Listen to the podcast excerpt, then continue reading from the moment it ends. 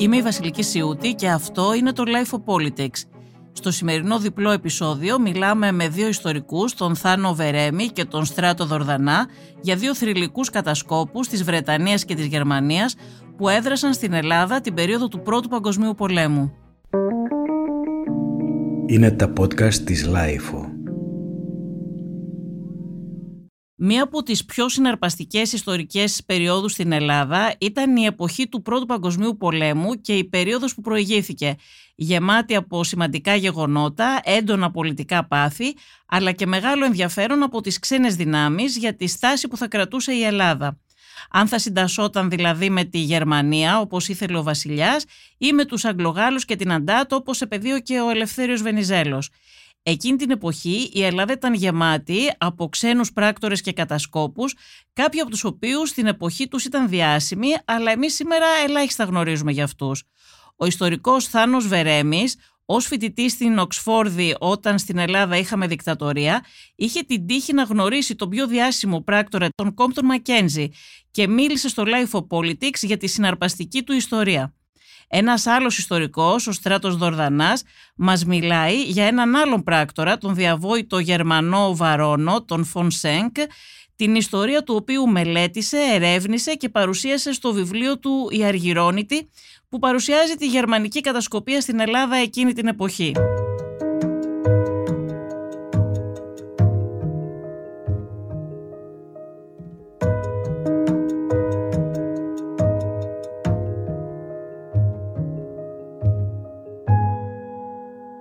Κύριε Βερέμι, ένα από τα θέματα που δεν έχει φωτιστεί ιδιαίτερα και προσωπικά το θεωρώ από τα συναρπαστικά θέματα και σας έχω ακούσει να μιλάτε γι' αυτό, κινώντας και το προσωπικό μου ενδιαφέρον, είναι το θέμα των, της κατασκοπίας στην Ελλάδα. Ε, σε μερικές ειδικά έτσι πιο ενδιαφέρουσες ιστορικές περιόδους, όπως ήταν στον Πρώτο Παγκόσμιο Πόλεμο. Και νομίζω ότι υπήρχε μια καναδική εφημερίδα που σε ένα άρθρο της ανέφερε την Αθήνα ως κατασκοπούπολη το 1916, αν δεν κάνω λάθος. Θα ήθελα να μας πείτε λίγο για, για αυτή την περίοδο και για τους διάσημους κατασκόπους της. Ναι, βεβαίως. Ε, κοιτάξτε, είναι η εποχή του διχασμού και έχουμε δύο στρατόπεδα πλέον στην ελληνική πολιτική ζωή, τους ε, Αγγλόφιλους του Βενιζέλου και τους ε, Γερμανόφιλους του Κωνσταντίνου. Οι μεν Αγγλόφιλοι είχαν επικεφαλής τουλάχιστον των, ε, των κατασκόπων των Κόμπτον Μακέντζη. Ο Κόμπτον Μακέντζη είναι ένας Σκοτσέζος μυθιστοριογράφος πολύ γνωστός στη Βρετανία έχει γράψει πάρα πολλά βιβλία, εκπομπές τηλεοράσεως με συνέχειες, ξέρετε, ένας πολύ γνωστό μεγάλο όνομα του, που το κοινό το ξέρει.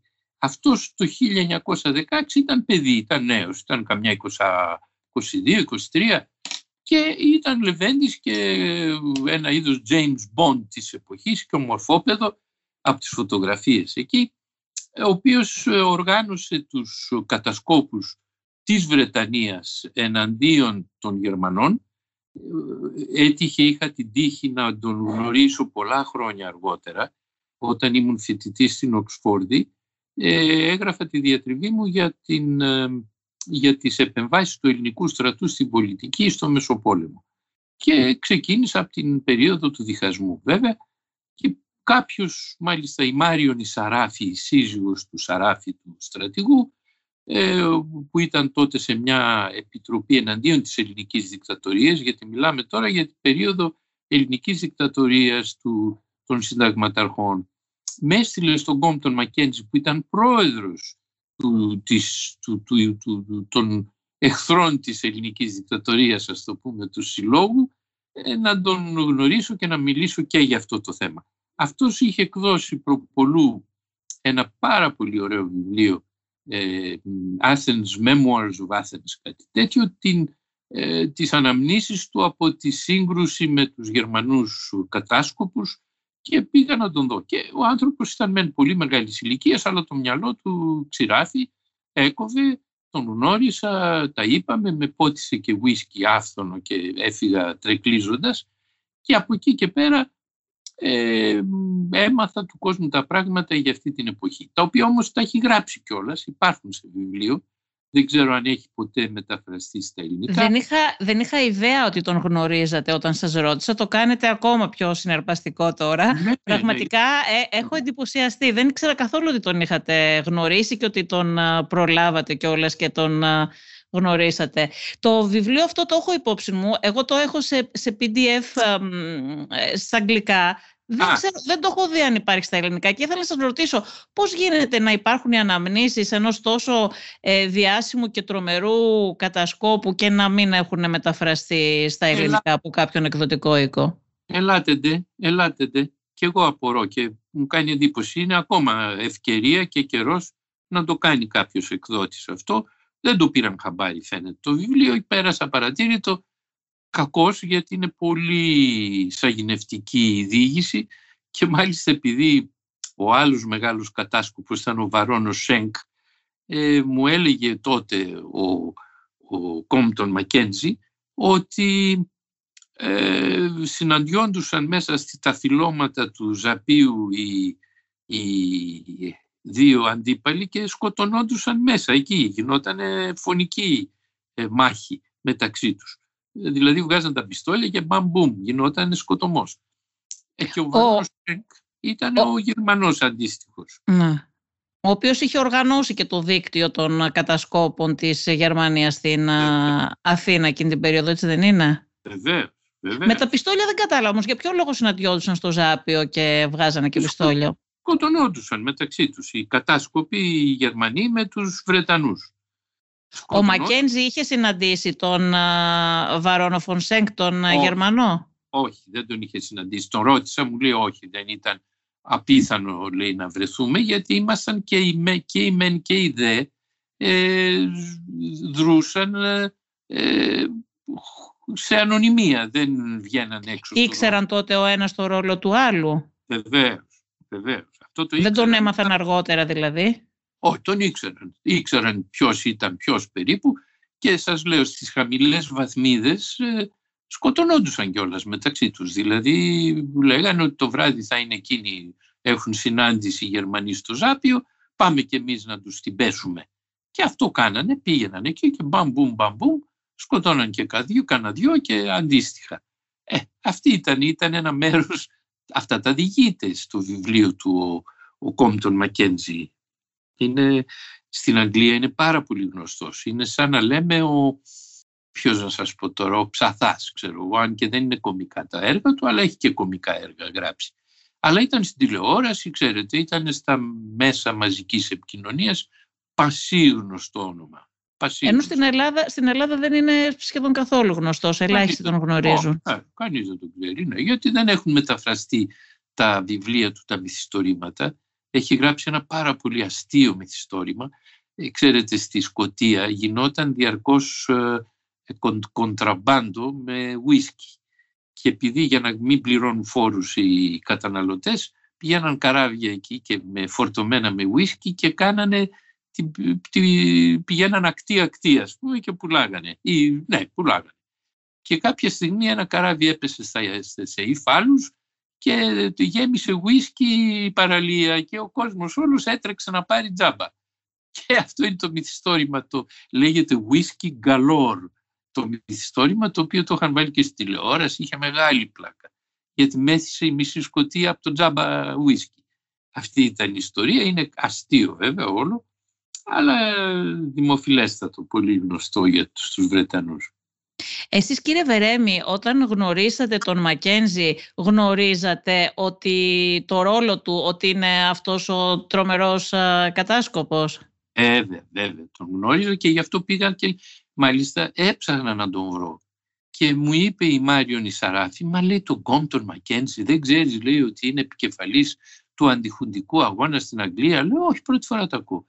Βεβαίως λέει και να το τηλεφωνό του και να αυτά πήρε και αυτή, με συνέστησε και ο άνθρωπος με δέχτηκε με τα βαΐων και κλάδων. Πήρα το Θέλετε να μου περιγράψετε λίγο; Θα, θέλω, με ενδιαφέρει πάρα πολύ να, να ακούσω λίγο πώς έγινε η συνάντησή σας, τι είπατε, ό,τι θυμόσαστε από τη συνάντηση αυτή. Ό,τι θυμάμαι σαν να έγινε χθες.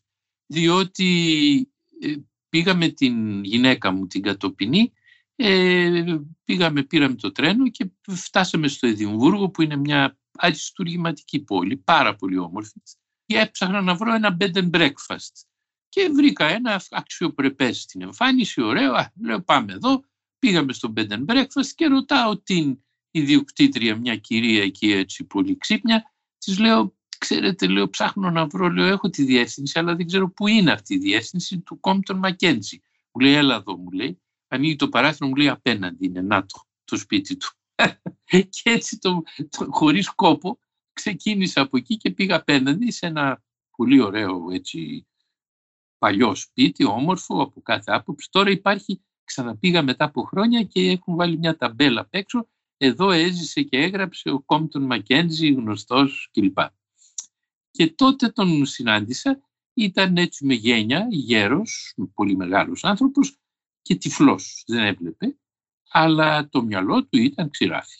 Και μάλιστα έκανα ένα λάθος, αυτό να το πω γιατί έχει γούστο. Λέω εσείς οι Άγγλοι και με κοίταξε λίγο άγρια έτσι. Άγγλοι μου λέει.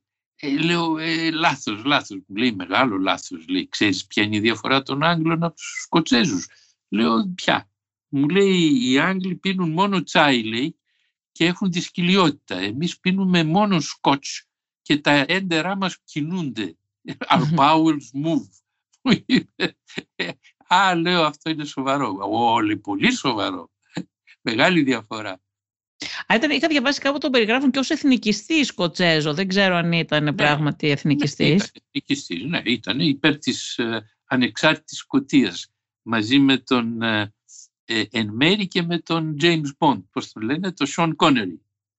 Θυμόσαι τον Sean Connery; ναι, ναι, ναι, ναι. πέθανε πρόσφατα. Ε, ο Sean Connery ήταν ε, φανατικός υπέρ της ε, ε, ανεξαρτησίας της Σκοτίας από την Αγγλία. Και μπορεί και, να γίνει. Τι συζητήσατε με τον Μακένζη για την ε, Ελλάδα, για την Αθήνα εκείνη την περίοδο, θυμόταν πράγματα; Ου, τους ήξερε όλους, όλους. Καλά για το Βενιζέλο, μου λέει ο Βενιζέλος ήταν he was a brilliant star. Ήταν ένα λαμπρό αστέρι, μου λέει, στο στερέωμα της εποχής. Ε, ο Κωνσταντίνος, ε, λέει ο Κωνσταντίνος, λέει, μάλλον βλάκας ήταν. Ο άνθρωπος δεν τον γνώρισα, το Βενιζέλο τον είχε γνωρίσει. Και Α, τον, είχε γνωρίσει και προσωπικά. Ναι, και προσωπικά και μου τον περιέγραφε κιόλας ότι ήταν ένας πάρα πολύ γρήγορος και έξυπνος άνθρωπος, ότι απαντούσε πριν σκεφτεί εσύ να, του, να συνεχίσει την πρόταση, είχε προλάβει και την έπιανε στον αέρα. Μου έλεγε πόσο ευφύης ήταν. Ε, τον Κωνσταντίνο δεν τον είχε γνωρίσει βέβαια, ήταν ο αντίπαλος, αλλά δεν τον θεωρούσε και τίποτα σπουδαίο, μάλλον χαζό τον είχε. Και ήταν. Τι άλλο θυμόσαστε από τις ε, διηγήσεις τους σε αυτήν την ε, συνάντηση; Θυμάμαι πάρα πολύ καθαρά τη διήγηση για τον, ε, για τον Ναύαρχο Κουντουριώτη, τον οποίον επίσης είχε γνωρίσει και μου είχε πει ότι ήταν ένας πάρα πολύ σοβαρός άνθρωπος, έξυπνος πολύ, με λίγα λόγια, δεν ήταν Βενιζέλος, ο Βενιζέλος ήταν άστραφτε και βρόνταγε, ο Κουντουριώτης, ο πρώτος πρόεδρος της Δημοκρατίας στην Ελλάδα, ήταν ένας ε, λιγόλογος άνθρωπος, βαρύς μάλλον, αλλά πολύ ευθύς κατά αυτόν. Και τον είχε γνωρίσει, είχαν γίνει και φίλοι, είχε πιει και τσάι στο σπίτι του και ε, μου λέει ότι πήγαινα συχνά και μιλάγαμε με τον Άβαρχο, ήταν εξαιρετική συντροφιά, κυρίως λέει γιατί άκουγε. Εγώ λέει ήμουν αφλίαρος και του μίλαγα συνέχεια και αυτός άκουγε και έλεγε... Ανάποδα γινόταν δηλαδή. Ναι, ανάποδα. και αυτός έλεγε λίγα λόγια, λέει, αλλά με βάρος, με σοβαρότητα. Για το πώς έκανε τη δουλειά σας, σας είπε τίποτα ή αυτά δεν τα είπε; Ε, μου είπε ότι, ότι σκοτωνόντουσαν στο Ζάπιο. Αυτό ήταν το βασικό. Δηλαδή, ναι, θέλω να πω για το πώς συνέλεγε πληροφορίες, για παράδειγμα, για το ποια ήταν η δουλειά του εκείνου ως κατασκόπου στην Ελλάδα. Η δουλειά του ήταν, του κατάσκοπου ήταν να εξαγοράζει. Πλήρωναν και εξαγόραζαν πληροφορίες. Από τους κοντινούς τανάκτορα, ας πούμε, ε, βρίσκαν κάποιον μέσα, θαλαμιπόλο ή δεν ξέρω τι, ε, τον πλήρωναν και μάθαιναν τι είπε ο βασιλιάς στο γεύμα, π.χ. Ότι πρέπει να κάνουμε αυτό και εκείνο και τα άλλο. Άκουγε ο άλλος που ήταν μέσα και τους τα πρόφτενε με αυτόν τον τρόπο. Πληρώναν κανονικά. Αυτή ήταν η δουλειά. Αυτό σας το παραδέχτηκε, δηλαδή σας το είπε ο Μακέντζη και στην προσωπική ναι. σας συνάντηση; Βεβαίως. Σας είπε ότι πλήρωναν. Τι πλήρωναν, πλήρωναν ε, δημοσιογράφους, πολιτικούς. Αλλά όλους κυρίως, δηλαδή πρόσωπα των ανακτόρων που άκουγαν τις κουβέντες του Κωνσταντίνου. Αυτό τους ενδιέφερε περισσότερο, ε, αυτό τους, τους Άγγλους. Ναι, γιατί να σας πω, ο Κωνσταντίνος αποφάσισε, οι βασικές αποφάσεις δεν ήταν του straight, που εντάξει ήταν σύμβουλος του Κωνσταντίνου, υπουργός του, τον είχε από κοντά, αλλά ο ίδιος ο Κωνσταντίνος είχε άποψη για όλα. Αυτός έλεγε αυτό και εκείνο πρέπει να κάνουμε αυτό. Θα πούμε όχι στο Βενιζέλο στο, στον πόλεμο, να βγει στον πόλεμο η Ελλάδα το 2015. Ε, αυτά τα άκουγαν αυτοί, τα πρόφτεναν μετά στους Βρετανούς. Οι Βρετανοί τα ξέρανε πριν γίνουν. Καταλάβατε; Ο λόγος που υπήρχαν τόσοι κατάσκοποι κατά τη διάρκεια του Πρώτου Παγκοσμίου Πολέμου, κύριε Βερέμι, και από τις δύο αντίπαλες δυνάμεις που προσπαθούσαν προφανώς να προσελκύσουν και κόσμο και να εξαγοράσουν όπως είπατε. Είναι επειδή η Ελλάδα αμφιταλαντευόταν, να το πούμε έτσι, ανάμεσα στα δύο στρατόπεδα από το 14 μέχρι το 17. Ήταν τόσο σημαντική η Ελλάδα ώστε να στέλνουν όλες αυτές ε, οι χώρες τόσους κατασκόπους και σημαντικές προσωπικότητες. Ήταν σημαντική η Ελλάδα γιατί η Ελλάδα ήταν στρατηγικά τοποθετημένη εκεί που είναι με την Τουρκία από τη μια μεριά και με την Βουλγαρία από την άλλη. Ε, οι Βούλγαροι και οι Τούρκοι τελικά έγιναν σύμμαχοι των Γερμανών, όπως ξέρουμε. Αλλά πριν αποφασιστεί πού θα παίξουν αυτοί οι δύο, γινόταν μεγάλη ζήμωση, ζήμωση πληροφοριών, ε, συζητήσεων και ο διχασμός ο ελληνικός οφείλεται στην άρνηση ε, του Κωνσταντίνου να δεχτεί την απόφαση του Βενιζέλου να βγει στον πόλεμο στα Δαρδανέλια όταν έκανε την εκστρατεία εναντίον των, ε, των ε, Γερμανών και των Τούρκων. Οι Τούρκοι είχαν βγει πια το 2015, ε, οι Βούλγαροι δεν είχαν βγει ακόμα. Οι Έλληνες προσπαθούσαν ο Βενιζέλος να βγάλει την Ελλάδα στο πλευρό της τριπλής συμμαχίας, της τριπλής Αντάντ και ο Κωνσταντίνος να κρατήσει την Ελλάδα ουδετέρα υποτίθεται. Αλλά στην πραγματικότητα η ουδετερότητα αυτή ήταν μια πρόφαση για να συνεννοείται μετά το 17 όταν έφυγε, τον διώξε, έφυγε από την Ελλάδα ο Κωνσταντίνος και πήγε στην Ελβετία. Έχουμε μια αλληλογραφία τεράστια με τον Κάιζερ Γουλιέλμου που του λέει εγώ θα σε βοηθήσω στο μέτωπο το μακεδονικό, στο πλευρό των Βουλγάρων. Αν είναι δυνατόν που ήταν τότε ο κατεξοχήν αντίπαλος και φόβος της Ελλάδος. Και όμως ο Κωνσταντίνος ήταν διατεθειμένος το 17 να βγει ε, στο πλευρό του Κάιζερ επικεφαλής του τέταρτου σώματος στρατού που ήταν, ε, βρισκόταν στη Γερμανία. Το είχαν πάρει οι Γερμανοί, το φόρτωσαν διάφορα τρένα από την Καβάλα και βάλαν όλο το τέταρτο σώμα στρατού, παραδόθηκε δηλαδή στην ουσία και πήγε, το πήγαν σε μια πόλη, Γκέρλιτς λεγόταν, στη Γερμανία και ο Κωνσταντίνος έλεγε στον Κάιζερ θα είμαι επικεφαλής, θα κατέβω έφυπος κλπ. Αυτά δεν τα ξέρανε οι βασιλόφρονες της εποχής και έβριζαν διαρκώς στο Βενιζέλο ότι αυτός έφταιγε. Δεν είχαν ιδέα ότι ο Κωνσταντίνος μιλούσε με, τους, με τον Γκάιζερ κατευθείαν και ο Γκάιζερ, ε, ο οποίος είχε ήδη συμφωνήσει με τη Βουλγαρία, ε, δεν ήθελε να, να χαλάσει την ε, συμμαχία αυτή και έκανε τον κουτό στον Κωνσταντίνο. Του λέγε ναι μην ανησυχείς Τίνο, ε, εγώ θα εγγυηθώ ότι δεν θα χάσετε τη Μακεδονία. Τρίχες, πώς θα εγγυηθεί; Τη Μακεδονία, αν κέρδιζαν οι Γερμανοί θα την έπαιρναν οι Βούλγαροι. Αν κέρδιζαν οι Βρετανοί και οι Γάλλοι που κέρδισαν θα την έπαιρναν οι Σέρβοι. Δεν υπήρχε περίπτωση με την πολιτική του Κωνσταντίνου να πάρει ποτέ τη Μακεδονία η Ελλάδα, την οποία είχε πάρει στους Βαλκανικούς πολέμους μεν, αλλά μετά θα την έχανε, καταλάβατε. Και όλα αυτά ήταν άγνωστα τότε, γιατί αυτά βγήκαν μετά το δεύτερο πόλεμο, τα, τα, οι αλληλογραφίες Κάιζερ και Κωνσταντίνου και όλων αυτών. Το Βερολίνο είχε στείλει το 1914 ε, νομίζω στην Αθήνα τον διαβόητο κατάσκοπο των Βαρόνο Φων Σέγκ για να νομίζω ότι η αποστολή του ήταν να αλλάξει το κλίμα υπέρ, των, υπέρ της Γερμανίας. Ε, Τι ξέρουμε για τον Βαρόνο Φονσέγκ, κύριε Βερέμι; Να σας πω την αλήθεια, δεν ξέρω λεπτομέρειες πολλές. Ξέρω ότι αυτός ήρθε με πολλά λεφτά, εξαγόρασε πολύ κόσμο, ε, έκανε ό,τι μπορούσε για να, να πλήρωνε πολλοί εφημερίδες να γράψουν επενετικά σχόλια για τον Κωνσταντίνο, πόσο σόφρον ήταν και πόσο λίγος σόφρον ήταν ο Βενιζέλος που ήθελε να βγει σώνη και καλά στον πόλεμο χωρίς όρους και βέβαια οι όροι ήταν αυτοί που είπα πριν, ότι βγαίνεις και σώζεις αν η πλευρά που επιλέγεις είναι η σωστή. Ε, το αν δεν επιλέγεις καμία πλευρά θα χάσεις μοναζιγά, δεν υπήρχε θέμα.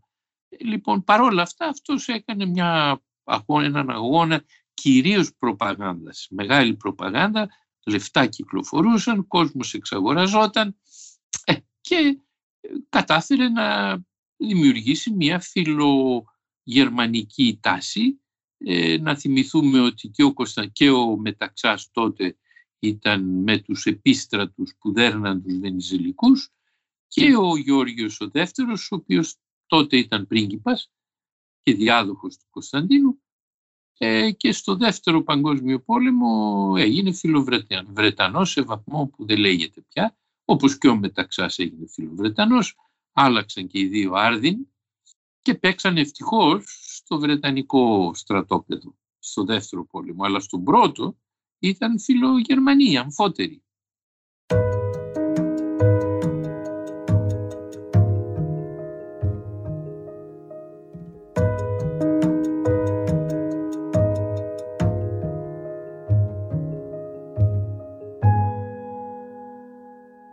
Ο καθηγητής Θάνος Βερέμης μας μίλησε για τον Βρετανό πράκτορα Μακένζη και μας έδωσε μια ιδέα και για τον Γερμανό πράκτορα Βαρόνο Φονσέγκ. Ο ιστορικός στράτος Δορδανάς έχει ασχοληθεί ιδιαίτερω μαζί του, όπως και με τη γερμανική κατασκοπία στην Ελλάδα. Κύριε Δορδανά, είστε ένας ιστορικός που έχετε μελετήσει την περίοδο του Πρώτου Παγκοσμίου Πολέμου στην Ελλάδα, ε, η οποία ήταν μια περίοδος που δίχασε τους Έλληνες για το αν θα έπρεπε να μπουν στην Αγγλογαλλική Συμμαχία, όπως επέβαλαν τα εθνικά συμφέροντα σύμφωνα με τον Ελευθέριο Βενιζέλο ή να κρατήσουν την ουδετερότητα που ήθελε ο βασιλιάς και πεδίο και η Γερμανία. Ε, εκείνη την περίοδο η Ελλάδα και η Αθήνα ειδικά είχε γεμίσει ξένους πράκτορες και η Αθήνα σε κάποια δημοσιεύματα ξένα χαρακτηριζόταν ως κατασκοπούπολη. Εσείς στο βιβλίο σας «Η Αργυρώνητη» Ασχολείστε ιδιαίτερα με έναν Γερμανό πράκτορα, ελάχιστο γνωστό στους σημερινούς Έλληνες, αλλά πολύ γνωστό τότε, τον Γερμανό Βαρόνο Φονσέγκ. Θα θέλετε να μας πείτε λίγα λόγια για το ποιος ήταν και τι έκανε στην Αθήνα; Ναι, σας ευχαριστώ πολύ που δίνετε την ευκαιρία στον ε, Βαρόνο Φονσέκ, όπως πολύ σωστά το είπατε, ε, να ξαναβρεθεί στην επικαιρότητα ε, και να βρεθεί στα φώτα της δημοσιότητας, γιατί ακριβώς ο Βαρόνος Φονσέκ στην εποχή του ήταν αυτό που επεδίωκε. Οπότε κάθε φορά που ακόμα και σήμερα βρίσκεται στα φώτα της δημοσιότητας και στα πρωτοσέλιδα των εφημερίδων, κατά κάποιο τρόπο ας μου επιτραπεί έτσι αυτός ο ίσως και αδόκιμος παραλληλισμός και η αντιστοίχηση νιώθει δικαιωμένος. Η, η γερμανική προπαγάνδα μέχρι τώρα ε, είχε βρεθεί μέχρι πρότινος τουλάχιστον ε, στην ελληνική της διάσταση είχε βρεθεί στο, στο, τα ιστοριογραφικά ζήτητα, θα έλεγε κανείς. Και αυτό γιατί ε, είναι φυσικό από τη στιγμή που η Γερμανία μετά το 1918 ε, ε, βρέθηκε στην, στην πλευρά των ιτημένων, η μεγάλη ιτημένη. Οπότε από αυτήν την άποψη ε, κυριάρχησε για τα επόμενα χρόνια, τουλάχιστον στην, στις αρχές του Μεσοπολέμου, κυριάρχησε η ιστοριογραφία των νικητών πάρα πολλά ε, δημοσιεύματα, ε, πάρα πολλά αυτοβιογραφικά και απομνημονεύματα από την πλευρά των Αγγλογάλων και αντίστοιχα από την πλευρά των Γερμανών σχετικά η απόλυτη σιωπή.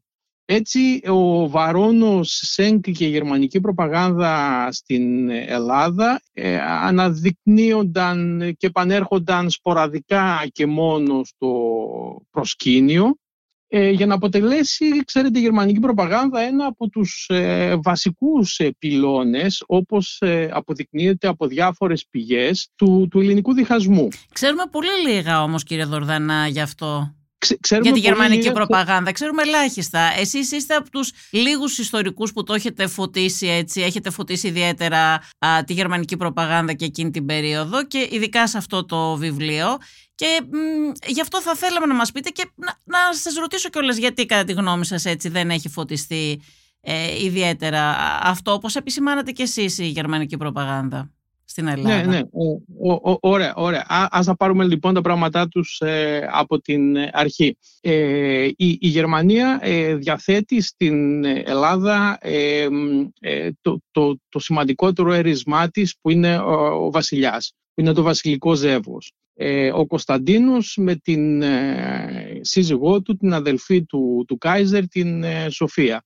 διαθέτει επίσης μια σειρά από ανθρώπους σε διάφορα επίπεδα, στον επιχειρηματικό κόσμο, εμπόρους, εκπροσώπους εμπορικών οίκων, φυσικά ε, στρατιωτικούς αλλά και διπλωμάτες, ε, πολιτικούς, οι οποίοι τουλάχιστον ε, μέχρι την έκρηξη του Πρώτου Παγκοσμίου Πολέμου βλέπανε με συμπάθεια την Γερμανία επειδή είχαν σχέσεις πολιτικές, διπλωματικές, εμπορικές, οικονομικές.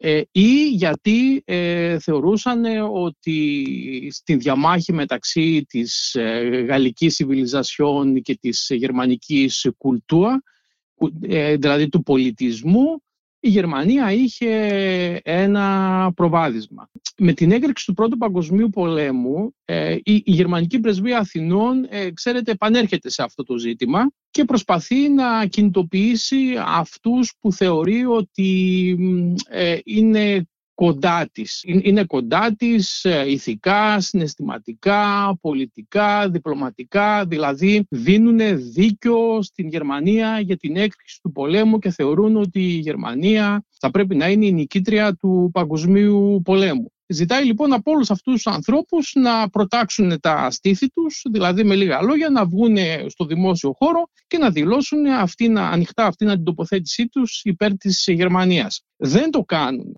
όλοι αυτοί οι άνθρωποι, δεν το κάνουν επειδή, ε, ξέρετε, η Ελλάδα, το ξέρετε, η Ελλάδα στην αρχή τουλάχιστον του Πρώτου Παγκοσμίου Πολέμου κρατά μια ουδέτερη στάση.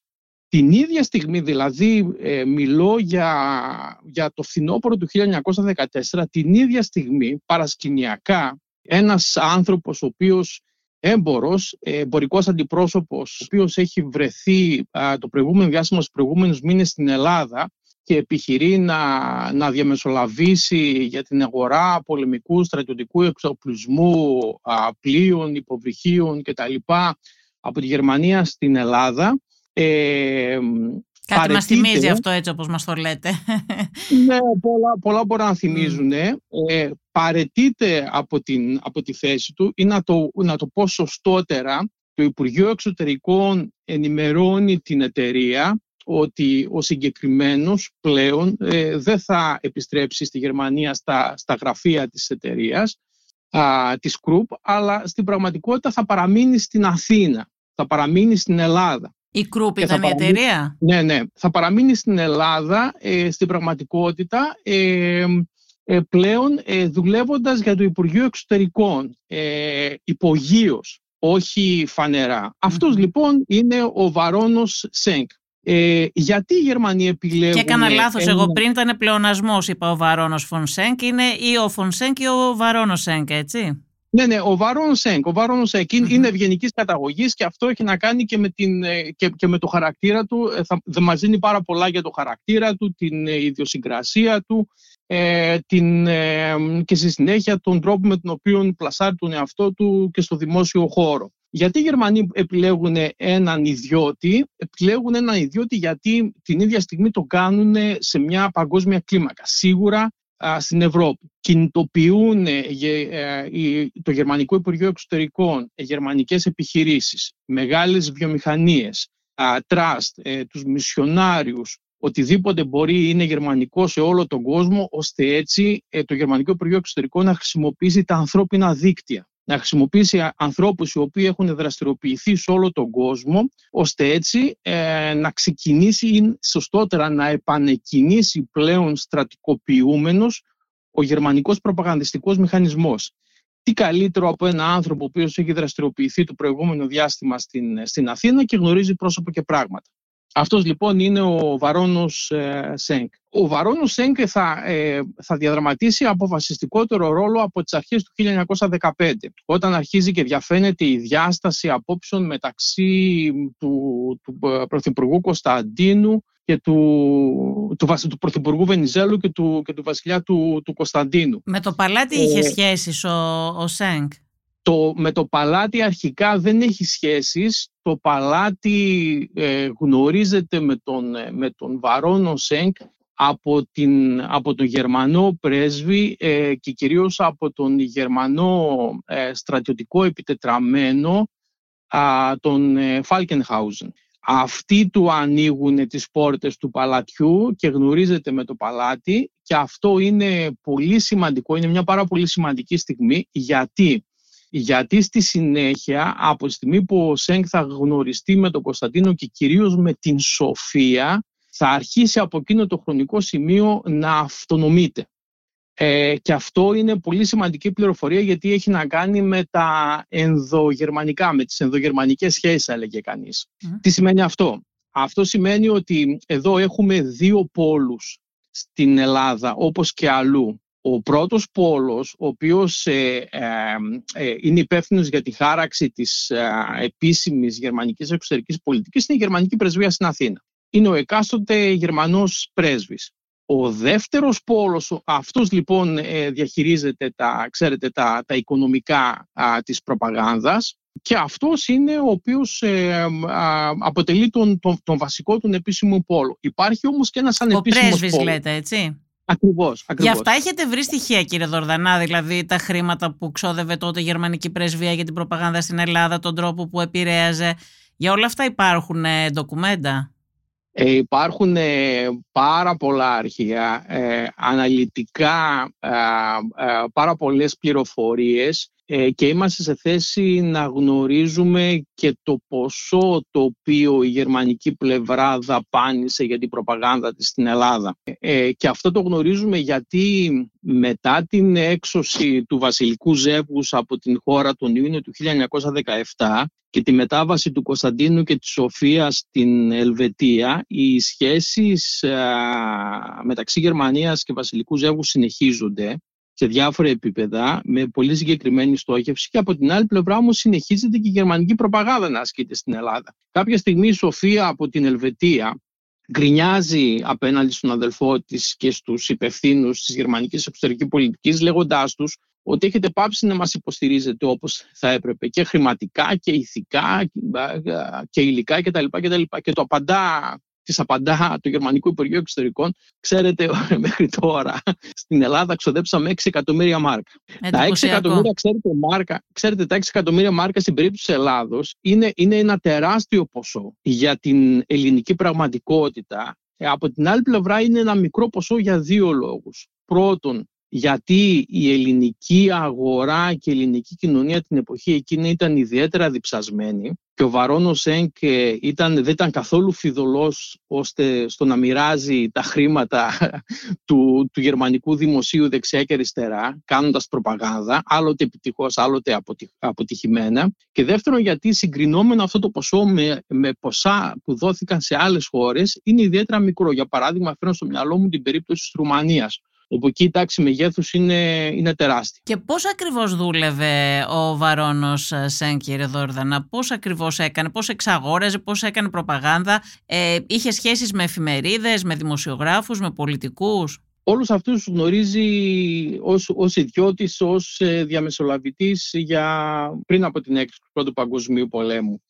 Ε, αυτός λοιπόν ο Βαρόνος Σέρκ είναι, είναι ο, ο δεύτερος πόλος, ο σημαντικότερος, ανεπίσημος, αλλά ο σημαντικότερος πόλος. Είναι δηλαδή αυτός ο οποίος στείνει γύρω του όλο αυτόν τον πολυπλόκαμο και πολυδέδαλο γερμανικό προπαγανδιστικό μηχανισμό. Ε, παίρνει από τον ε, εκάστοτε πρέσβη τα χρήματα ε, και στη συνέχεια ο ίδιος αναλαμβάνει να τα διοχετεύει στην ελληνική αγορά. Για ποια ελληνική αγορά μιλάμε; Μιλάμε σίγουρα για, για εφημερίδες. Ε, ουσιαστικά εφημερίδες εποχής εκείνης είναι ο μόνο, το, το μόνο μέσο διαμόρφωσης της κοινής γνώμης και οι Γερμανοί αυτό ενδιαφέρονται να επηρεάσουν την ελληνική κοινή γνώμη διοχετεύοντας σε εφημερίδες ε, τις γερμανικές αλήθειες για τον πόλεμο, δηλαδή κάνοντας την πραγματικότητα προπαγάνδα. Άρα ο Βαρόνος Σέγκ ουσιαστικά ε, ξεκινάει ε, να δημοσιεύει ε, διάφορα ανακοινοθέντα του γερμανικού επιτελείου ε, σε ελληνικές εφημερίδες επαμοιβή, πληρώντας δηλαδή για τα άρθρα, όπως συνήθως γινόταν την εποχή εκείνη, και στη συνέχεια επιχειρεί να εξαγοράσει δημοσιογράφους ή και ολόκληρες εφημερίδες, δηλαδή εκδότες διευθυντές, ώστε έτσι αυτές οι εφημερίδες να μεταστραφούν και από ανταντόφιλες να γίνουν α, γερμανόφιλες και στη συνέχεια να υποστηρίξουν ε, τη Γερμανία ή τουλάχιστον την α, ε, τήρηση μιας αυτηρής ουδετερότητας κατά τη διάρκεια του πολέμου. Ε, εξαγοράζει λοιπόν εφημερίδες στην Αθήνα, μεγάλες εφημερίδες στην Αθήνα, θα επιχειρήσει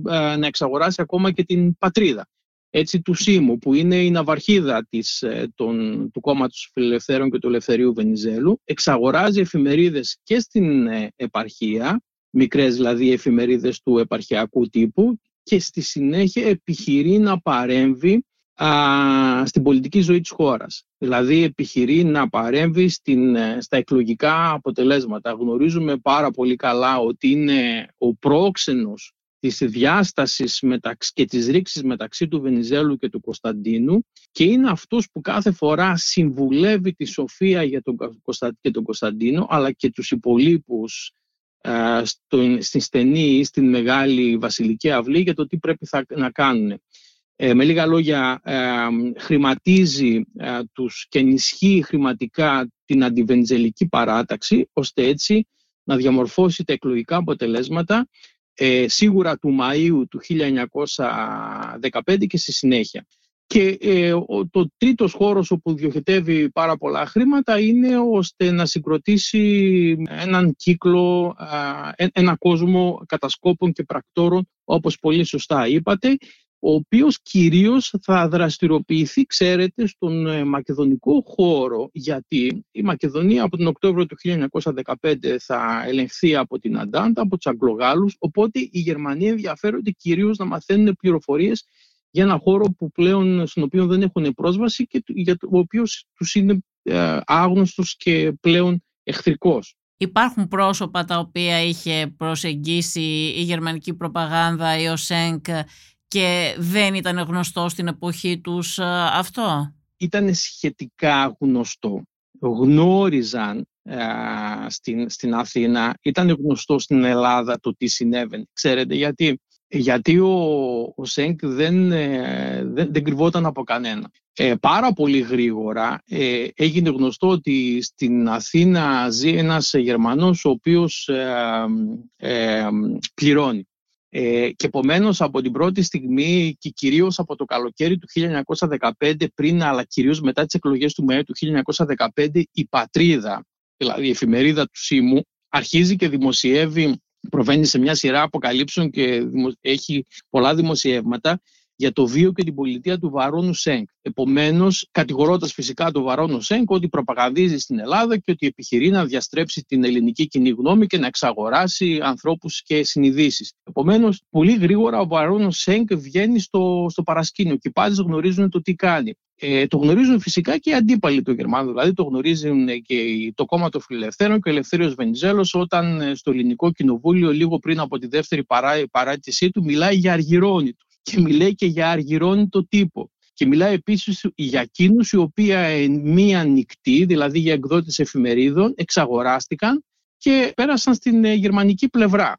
Ένας επιπλέον λόγος για τον οποίο ε, ε, γίνεται πάρα πολύ γνωστό περί τίνος πρόκειται, ποιοι πάνω κάτω έχουν εξαγοραστεί με γερμανικά χρήματα της, της πρεσβείας, είναι το γεγονός ότι ο Σέγκ διάγει ένα, να το πω, ε, πολυτελή και κατά κάποιο τρόπο έκλειτο βίο. είναι, ε, έχει μια ευγενική καταγωγή, βρίσκεται στην Αθήνα, έχει πολλά χρήματα στη διάθεσή του, ζει ε, τουλάχιστον το πρώτο διάστημα και δραστηριοποιείται στο ξενοδοχείο Μεγάλη Βρετανία, στο Ισόγειο που έχει στήσει το γραφείο του. Πάντοτε βρίσκεται με παρουσία εθέρεων ε, υπάρξεων στα κοσμικά σαλόνια των Αθηνών. Με λίγα λόγια μεγαλοπιάνεται. Οπότε όπως καταλαβαίνετε και η αδιφάγα ελληνική κοινή γνώμη που διψά για σκάνδαλα και όλα αυτά τα πράγματα ε, συγχρονίζεται με τον παρόν Σέγκ και ε, σίγουρα τρέφεται και από τα σκάνδαλα που, που προκύπτουν από τη μεγαλομανία ε, του, του ίδιου του, του Βαρών. Και φυσικά ε, τα σκάνδαλα δεν είναι λίγα ε, και αυτό συμβαίνει γιατί, ο, όπως έχω προείπει, ο ΣΕΝΚ αυτονομείται κάποια στιγμή από την επίσημη γερμανική πολιτική και από τη γερμανική πρεσβεία και από σύμμαχος των συμπατριωτών του είναι να γίνει ε, εχθρός του εχθρός του, των συμπατριωτών του. Αυτό για ε, ποιο λόγο; Ε, γιατί ακριβώς είναι ένας ανεξέλεγκτος, ε, περίπου μετατρέπεται σε έναν ανεξέλεγκτο άνθρωπο, ο οποίος πιστεύει ότι πάνω του έχουν στηθεί τα πάντα και πάνω του στηρίζεται η γερμανική προπαγάνδα και όλα αυτό που έχουν κατασκευάσει οι Γερμανοί για να διατηρήσουν την Ελλάδα στην, στην, στην πλευρά της αυστηρής ουδετερότητας, ότι είναι ο σημαντικότερος μεταξύ των, των υπολείπων. Ε, προσπαθεί να αποκλείσει τον Γερμανό πρέσβη και τους Γερμανούς διπλωμάτες από την πρόσβασή τους ε, στον Κωνσταντίνο και στην ε, Σοφία. Ε, η Σοφία συναντάται πάρα πολύ συχνά με τον Βαρόνο Σέγκ, αυτό το ξέρουμε πάρα πολύ καλά. Και φτάνει στο σημείο ο, ο ΣΕΝΚ να μετατραπεί σε ένα τόσο σημαντικά αποσταθεροποιητικό και επικίνδυνο παράγοντα για τους ίδιους τους Γερμανούς, που τόσο ο πρώτος πρέσβης όσο κυρίως ο δεύτερος ο Μίρμπαχ ε, θα επιχειρήσουν από την πρώτη στιγμή ε, να τον απομακρύνουν από την Αθήνα. Ζητούν από το Γερμανικό Υπουργείο των Εξωτερικών να απομακρυνθεί αυτός ο άνθρωπος που τους προκαλεί πλέον προβλήματα από την Αθήνα και εκεί έχουμε την παρέμβαση της Σοφίας που ζητά από τον αδελφό της αυτό να μην το κάνει. Άλλοι πράκτορες άλλων χωρών υπήρχαν την ίδια περίοδο με τον Βαρόνο Σέγκ στην Αθήνα, κύριε Δορδανά, γνωρίζετε; Ναι, κοιτάξτε, το είπατε πάρα πολύ καλά ε, στην αρχή της συζήτησής μας. Ε, οι μεγάλες πόλεις και κυρίως η Αθήνα και η Θεσσαλονίκη θα έχουν μετατραπεί σε, σε πόλεις ε, των πρακτόρων. Δεν είναι η, η γερμανική προπαγάνδα μόνο αυτή που ε, που παίζει σημαντικό ρόλο και διοχετεύει χρήματα. Η γερμανική προπαγάνδα έρχεται ως ε, απάντηση ή αργού λίγο αργότερα θα το πω πιο σωστά προσπαθεί να απαντήσει με τα ίδια μέσα απέναντι στη γαλλική και στην αγγλική προπαγάνδα. Επίσης, άρα έχουμε ουσιαστικά και την γαλλική και την βρετανική πρεσβεία να αποτελούν τα κέντρα της προπαγάνδας της Αντάντ Έχουμε επίσης την, ε, την ε, ανθρώπους οι οποίοι χρηματοδοτούνται και εξαγοράζονται από την αγγλική και την γαλλική πλευρά. Ε, έχουμε χρήματα από το Λονδίνο και το Παρίσι που διοχετεύονται με σκοπό να εξαγοραστούν οι εφημερίδες ή να τις κρατήσουν στην, στο πλευρό της, της, της συμμαχίας της Αντάντ και έχουμε πράκτορες και πληροφοριοδότες οι οποίοι δουλεύουν για λογαριασμός των Αγγλογάλων ή μερικοί από αυτούς είναι αφεντάδε, είναι... είναι, είναι υπηρέτες πολλών αφεντάδων. Υπηρέτες, υπηρέτες δύο αφεντάδων. Σας ευχαριστώ πολύ. Δηλαδή χρηματοδοτούνται και από τους Αγγλογάλους και χρηματοδοτούνται ταυτόχρονα και από τους ε, Γερμανούς. Να πω σωστότερα αυτό που προηγούμενα προσπάθησα να περιγράψω. Ε, το προβάδισμα στην Ελλάδα με την έκρηξη του Πρώτου Παγκοσμίου Πολέμου το, το έχουν οι Αγγλογάλοι.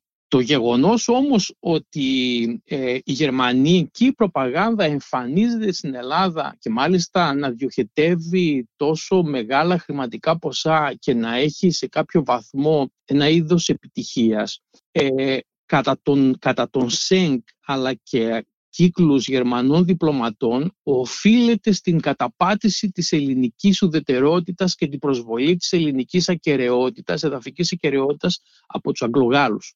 Ε, δηλαδή οι, οι Γερμανοί θεωρούν ότι η δική τους πολιτική δεν είναι απλώς και μόνο επιτυχής, αλλά ένα μεγάλο μερίδιο επιτυχίας στη γερμανική προπαγάνδα και στη γερμανική πολιτική στην Ελλάδα στον Πρώτο Παγκόσμιο Πόλεμο το έχουν οι ίδιοι Αγγλογάλοι. με τα μέτρα που έλαβαν εις βάρος της Ελλάδος, αντιμετωπίζοντας δηλαδή την Ελλάδα ως ε, προτεκτοράτο. Και αυτό σημειώνεται όχι μόνο από τη γερμανική πλευρά, αλλά με τα πολεμικά σε απομνημονέματα και σημερολόγια κτλ σημειώνεται και από την πλευρά των, ε, των, των, των Αγγλογάλων. Ένας Γάλλος ναυτικός ακόλουθος, ε, Ροκφέ, αν δεν κάνω λάθος, ε, ήταν όντως έπαιζε κάποιο τέτοιο ρόλο, αυτόν γνωρίζετε γι' αυτόν κάτι; Ναι, ναι, ε, ο, ο, αυτός όπως και, και άλλοι της Βρετανικής πλευράς θα αποτελέσουν ε, κατά κάποιο τρόπο το αντίπαλο δέος του, του Παρόνου Σέγκ. Ε, δηλαδή θα είναι ε, η, η, η, βασική αντίπαλη της γερμανικής πλευράς στην Ελλάδα του Πρώτου Παγκοσμίου Πολέμου. Για αυτούς, ε, δηλαδή για το ρόλο που θα παίξουν η, η πρεσβεία της Αγγλίας ή της Βρετανίας ή αντίστοιχα η, ο Βρετανός ή ο Γάλλος στρατιωτικός ακόλουθος στην Ελλάδα, έχουμε αρκετές πληροφορίες και αρκετά έχουν γραφεί μετά το τέλος του Πρώτου Παγκοσμίου Πολέμου. Αυτό το οποίο δεν γνωρίζαμε ε, είναι ε, το πόσο σημαντικός ήταν ο ρόλος της ε, γερμανικής προπαγάνδας. Και αυτό το οποίο ξέρουμε και προκύπτει από τις γερμανικές πρωτογενείς πηγές είναι ότι η γερμανική προπαγάνδα και κυρίως ο γερμανός στρατιωτικός ακόλουθος, ο, ο Falkenhaus, διαδραμάτισε αποφασιστικό ρόλο στον εθνικό διχασμό. Πιστεύετε κύριε Δορδανά ότι αυτά ε, έγιναν μια συγκεκριμένη ιστορική περίοδο τότε και δεν επαναλήφθηκαν; Δηλαδή θέλω να πω ότι συνέχισαν να έρχονται πράκτορες Γερμανών, Άγγλων, Γάλλων και τα επόμενα χρόνια ή ήταν μόνο εκείνη την περίοδο; Ποτέ τα πράγματα δεν, ε, δεν διακόπτονται ε, στην, στη ζωή των ανθρώπων, στην πορεία των ανθρώπων στην πορεία των, των κρατών. Ε, τα γεγονότα έχουν μια άλλη λουχία, μια εξέλιξη. Μπορεί εμείς ε, να βάζουμε στο χρόνο και στα γεγονότα κάποια, κάποιους συμβατικούς, να διαμορφώνουμε κάποιους συμβατικούς σταθμούς, αλλά γνωρίζουμε ότι τα πράγματα έχουν μια συνέχεια, όπως και η ιστορία έχει μια συνέχεια. Οπότε οι, οι, οι προπαγάνδες δεν σταματούν με τη λήξη του Πρώτου Παγκοσμίου Πολέμου. Άλλωστε τι σηματοδότησε ο Πρώτος Παγκόσμιος Πόλεμος; Ο Πρώτος Παγκόσμιος Πόλεμος ε, στο επίπεδο της προπαγάνδας ε, σηματοδότησε την, την, ε, την θεώρηση της προπαγάνδας ως ένα α, κέραιο και αποφασιστικό μέσο που θα βοηθούσε συμπληρωματικά στην εξέλιξη και στην επιτυχή έκβαση του ίδιου του πολέμου. Δηλαδή, επιστημονοκοποιήθηκε η προπαγάνδα κατά τη διάρκεια του Πρώτου Παγκοσμίου Πολέμου και γι' αυτό το λόγο στη συνέχεια η, η προπαγάνδα θα, θα φτάσει όπως ξέρουμε πάρα πολύ καλά στις δόξες του κατά τη διάρκεια του Δευτέρου Παγκοσμίου Πολέμου και κυρίως μετά το 1933 όταν ο, ο Γκέμπελς θα, θα αποτελέσει τον, ε, τον, το δάσκαλο για πάρα πολλούς, ε, φτάνοντας στη γερμανική προπαγάνδα ε, σε άλλο επίπεδο. Τώρα, αν αναφερόμαστε στην, στην Ελλάδα, η γερμανική προπαγάνδα θα, θα επιστρέψει. Όπως η Γερμανία μετά το 1933 θα επιστρέψει σε όλες αυτές τις περιοχές από τις οποίες είχε, να το πω έτσι, αποβληθεί. Δηλαδή θα προσπαθήσει να ανακτήσει το χαμένο έδαφος ε, έχοντας παραχωρήσει αναγκαστικά χώρο στους νικητές Αγγλογάλους κατά τη διάρκεια ενός μεγάλου μέρους του Μεσοπολέμου, αλλά σιγά σιγά η Γερμανία θα επιχειρήσει να, να επανακάμψει.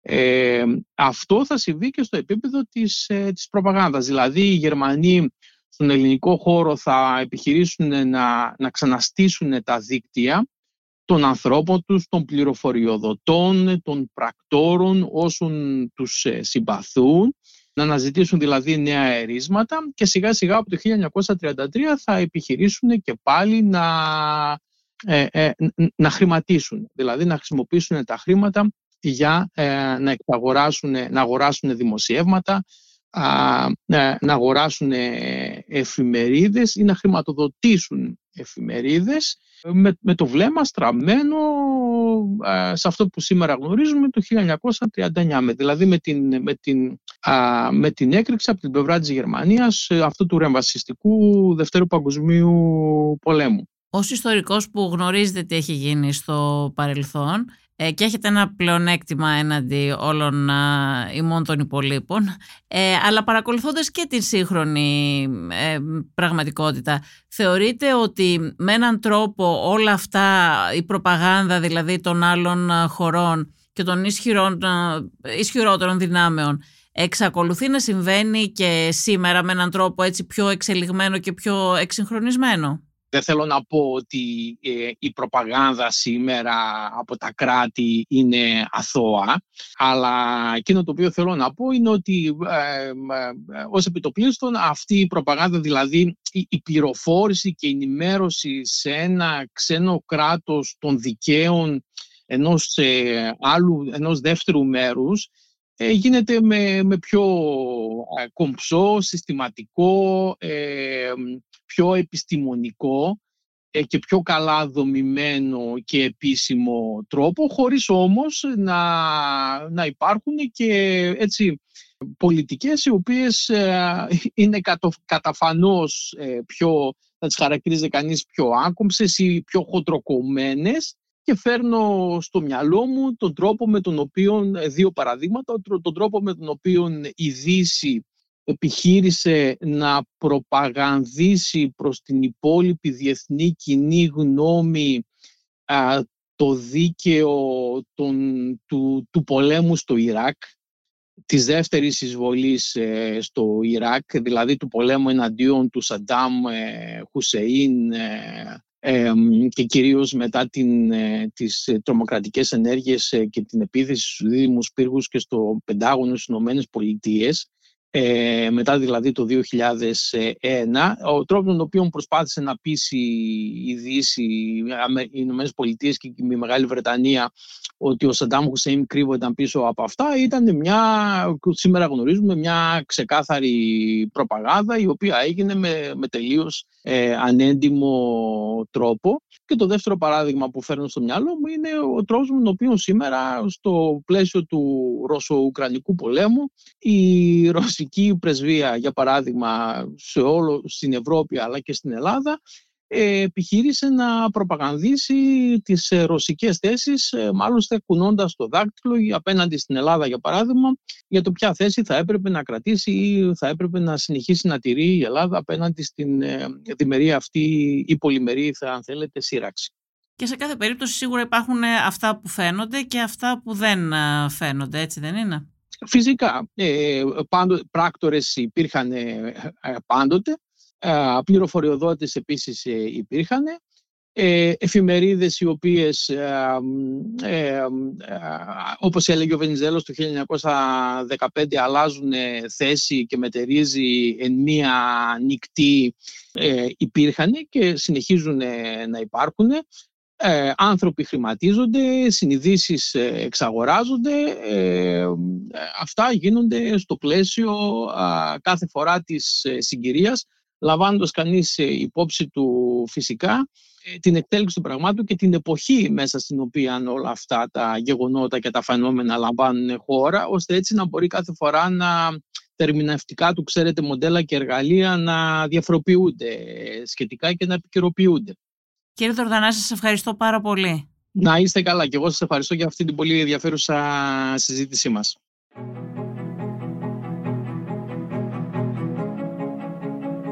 Ήταν η Βασιλική Σιούτη και το Life of Politics. Στο σημερινό επεισόδιο μίλησαν οι ιστορικοί Θάνος Βερέμης και Στράτος Δορδανάς.